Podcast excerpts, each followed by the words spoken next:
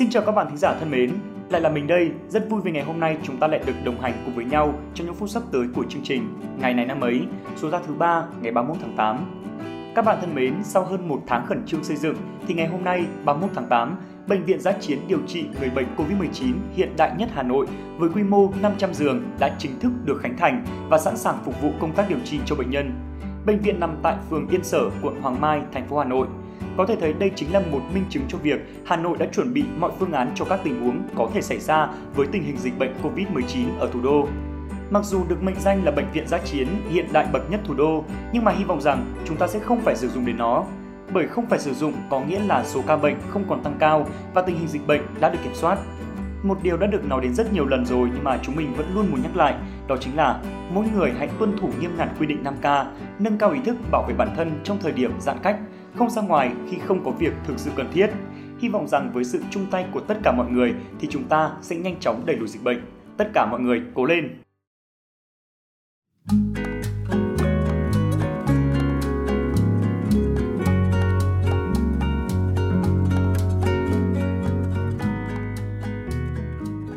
Các bạn thân mến, hôm nay là thứ ba, ngày 31 tháng 8, là ngày thứ 243 trong năm.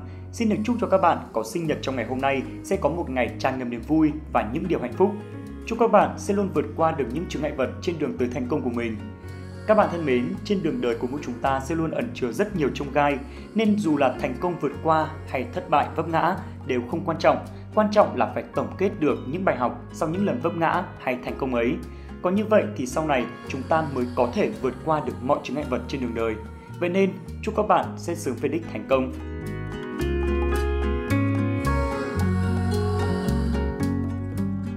Nối tiếp chương trình ngày hôm nay sẽ là một câu danh ngôn cực kỳ ý nghĩa mà chúng mình muốn gửi tới các bạn. Hãy cùng nghe xem đó là gì nào.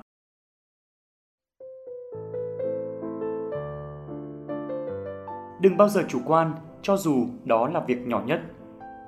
Chủ quan được hiểu là khi ta quá mức tin tưởng vào mình, cho rằng mọi thứ quá dễ dàng trong khả năng của bản thân. Biểu hiện của chủ quan có trong từng việc nhỏ như trong học tập, giải một bài toán, làm một câu văn. Người chủ quan lúc nào cũng cho rằng mình giỏi, mình có thể xoay dở, xử lý mọi chuyện. trình thói chủ quan khiến cho ta dễ ảo tưởng vào khả năng của bản thân và từ đó không xác định được những mục tiêu lớn lao. Mình xin được kể cho các bạn một câu chuyện như thế này. Chả là ngày hôm qua mình à, có đi thi sát hạch lái xe thì thực ra là mình cũng như là khá nhiều học viên khác cũng đã từng chạy xe tương đối hàng ngày rồi nhưng mà vấn đề chỉ là chưa có bằng lái thôi.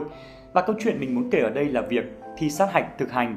Trong khi mình thì thực sự khá là hồi hộp và căng thẳng thì có rất nhiều học viên khác lại tỏ ra chủ quan trong việc ờ, chạy xe trong xa hình. Mình vẫn nhớ những câu mà một vài người đã nói với mình rằng là ở nhà chạy thạo rồi thì trong xa hình này cũng thế thôi Chỗ này đơn giản mà, chỉ cần thế này, thế này là xong. Hay là cứ đi đi, kiểu gì cũng đỗ, bla bla.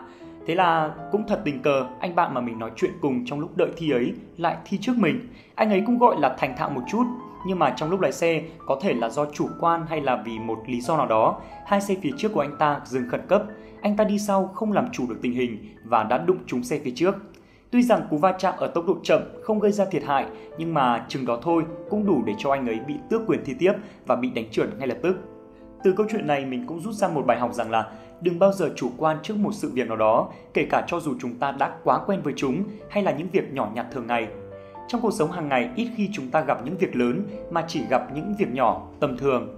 Đời sống con người chỉ là một chuỗi những việc nhỏ nhặt, tình cờ chấp nối lại Tách ra từng việc thì hình như nó không có giá trị gì, nhưng mà chính những cái nhỏ đó lại là những sợi tơ dệt nên tấm thảm của cuộc đời chúng ta. Vậy nên, đừng bao giờ xem nhẹ hay chủ quan trước bất cứ một việc gì, cho dù đó là việc nhỏ nhất trong các việc nhỏ các bạn nhé. Đến với phần cuối của chương trình ngày hôm nay, chúng ta hãy cùng nghe xem ngày 31 tháng 8 này trong quá khứ có những sự kiện gì nổi bật.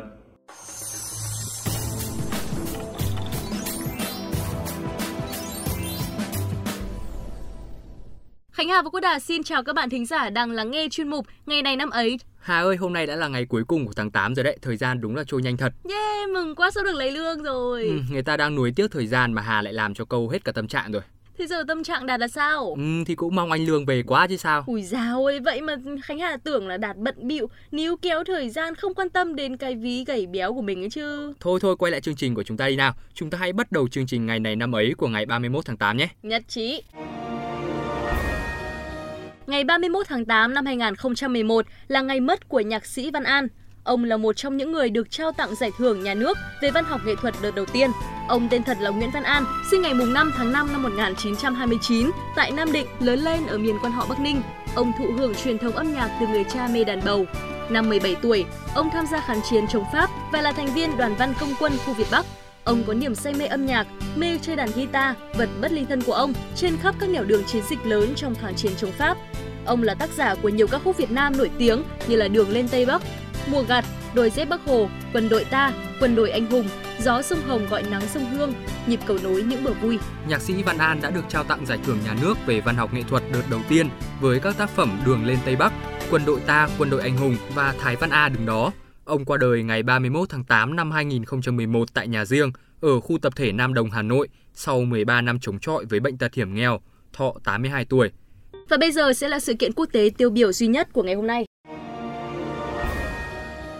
Ngày 31 tháng 8 năm 1821 là ngày mất của bác sĩ và nhà vật lý học Hermann von Helmholtz. Ông đóng góp nhiều công trình quan trọng trong một số lĩnh vực khoa học.